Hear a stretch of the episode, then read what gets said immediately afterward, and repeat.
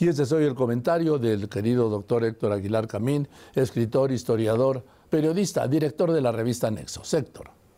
Mi querido Joaquín, eh, estoy en, en, un cierto predicamento, supongo que tú también lo compartirás, eh, en el tema de que, pues, paulatinamente eh, las encuestas que han sido un instrumento importante para acercarse a las tendencias uh, políticas y en general de um, sentimientos, emociones, valores de, lo, de los mexicanos, pues llevan mucho tiempo fallándole por mucho a los resultados y no sé en tu caso, pero en el mío eh, se, ha, se, me ha generado una uh, gran eh, eh, incertidumbre, mejor dicho, una duda metódica sobre la, la exactitud de las eh, mediciones que nos están arrojando las encuestas en México. Han aparecido una enorme cantidad de eh, encuestadoras pues desconocidas o sin una historia eh, precisa, sin una historia tampoco sólida en términos de sus resultados. Y las que estaban muy acreditadas, pues también han mostrado fallas importantes, eh, serias en sus, en, en sus resultados. Y lo que estamos viendo ahora, bueno, lo que aprendimos, creo, en este camino, es que las encuestas se han vuelto comprables. Eh, en un altísimo porcentaje de las marcas que hacen encuestas son comprables, son instrumentos o han sido convertidos y se han dejado convertir en instrumentos de propaganda, de publicidad, de sembrar en el electorado eh, ideas eh, pues eh, equivocadas o falsas, pero sobre todo abrumadoras respecto de lo que va a suceder en unas elecciones que falta muchísimo para que se realicen y sin embargo ya las encuestadoras están diciendo, pues este arroz ya se coció, ya no hay nada que hacer, ya ganó.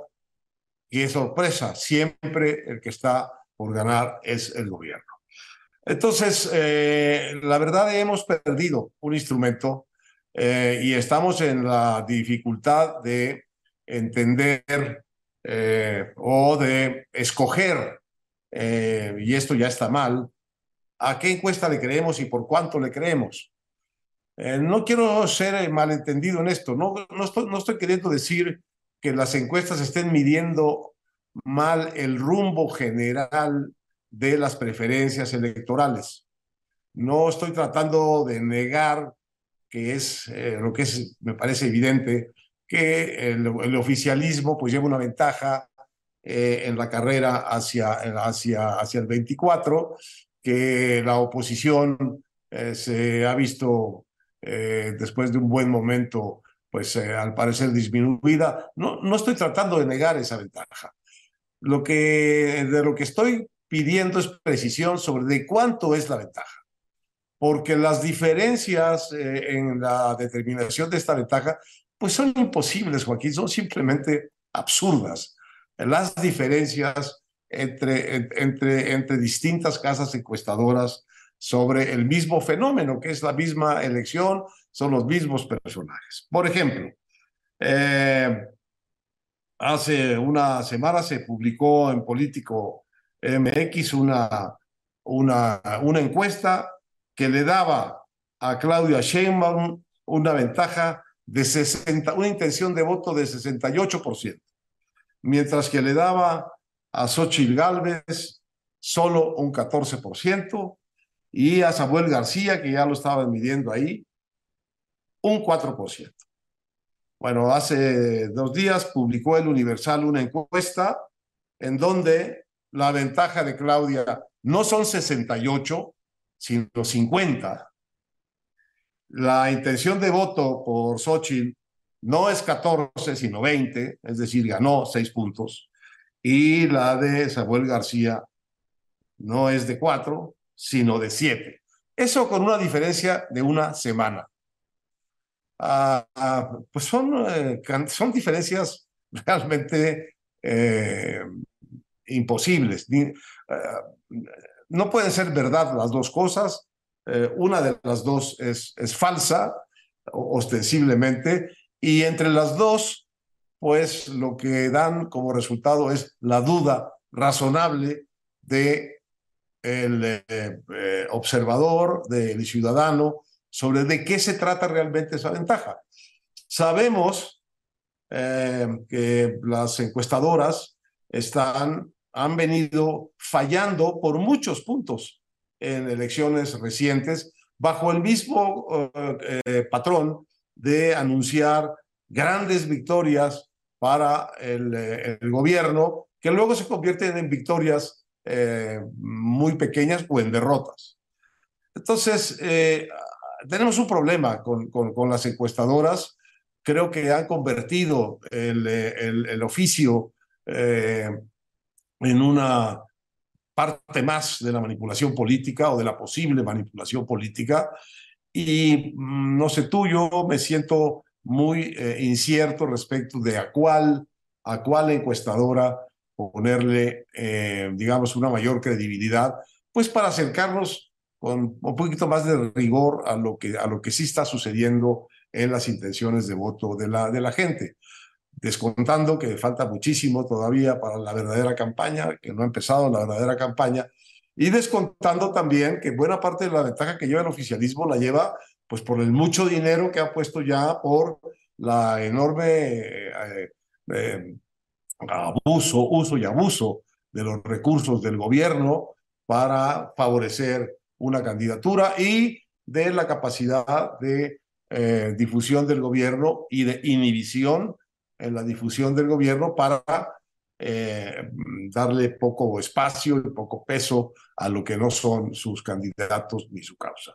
De manera que eh, quisiera poner el punto aquí eh, sobre las encuestadoras, porque yo he sido muy, muy seguidor de las casas encuestadoras. Hemos tenido realmente uno de los grandes, una de las grandes conquistas de la vida pública democrática de México fue tener encuestas razonablemente confiables, hombre, no, nadie está pensando en exactitudes matemáticas, pero que sistemáticamente lo que haya entre los eh, pronósticos o los retratos que hacen las casas encuestadoras y los resultados sean 10, 15, 20 puntos de diferencia, pues eh, me parece que debería de eh, establecer un principio de reflexión de las casas encuestadoras eh, de qué están haciendo con su oficio, pues aparte de ganar, me imagino, muy buen dinero con sus clientes. Eh, y este es un asunto que lamento porque nos quita un instrumento para tratar de pensar con rigor lo que está sucediendo, Joaquín. Y este es mi, mi, mi, comentario de hoy. Creo que vamos a ver la campaña montada también en las encuestas. Y yo le sugeriría a quienes nos escuchan, a quienes quieren tener una eh, idea precisa de lo que está pasando, que tengan, digamos, una duda sistemática respecto de estas casas encuestadoras que han proliferado eh, de una manera increíble en, en, en, los últimos tiempos y que están todo el tiempo siendo utilizadas como eh, fuentes de información de lo que inevitablemente va a suceder dentro de un año. Bueno, me parece que ya el solo decir esto indica que hay un abuso y hay una imprudencia y hay una gran inexactitud en las casas encuestadoras eh, haciendo, dando, estableciendo estas cifras, por cierto, eh, sin que la inmensa mayoría de ellas eh, entregue una relación precisa de cómo fue su encuesta, cuál fue su metodología, cuáles fueron sus niveles de rechazo, cuáles fueron las dificultades que tuvieron para levantarla y cuáles son los márgenes de credibilidad. No nos pueden decir todo eso porque todo eso disminuye la credibilidad, eh, pero podrían por lo menos decirnos algo, eh, decirnos con un cierto eh, sentido de fair play, pues te estoy dando esto con todas las limitaciones del caso. Una, una por ejemplo, que acabamos de ver dramáticamente presente en Chiapas, es que hay un peligro real en el encuestador para, para entrar, llegar hoy a ciertas zonas violentas de México. Acaban de secuestrar y matar a encuestadores, de, por cierto, de Morena, en, Chiapas. Eh, es una desgracia, lamentamos mucho la pérdida de estos, eh, de estos trabajadores, pero te da una idea de que eh, así como encuestar, encuestar el país fácilmente, no está fácil. Y esta dificultad no aparece presente en ninguna de las encuestas, nunca, nunca aparece, digamos, eh, matizado el, eh, el rigor metodológico y la calidad, por tanto, de las cifras. Consecuencia, pues vemos cifras muy distintas en las encuestadoras de lo que vemos después en la realidad, Joaquín. Y esto me parece pues, que es una, es una pérdida, es una pérdida de nuestra vida democrática, una más. Te, te mando un gran saludo, Joaquín. Muy buen, muy buen fin de semana. Gracias, Héctor.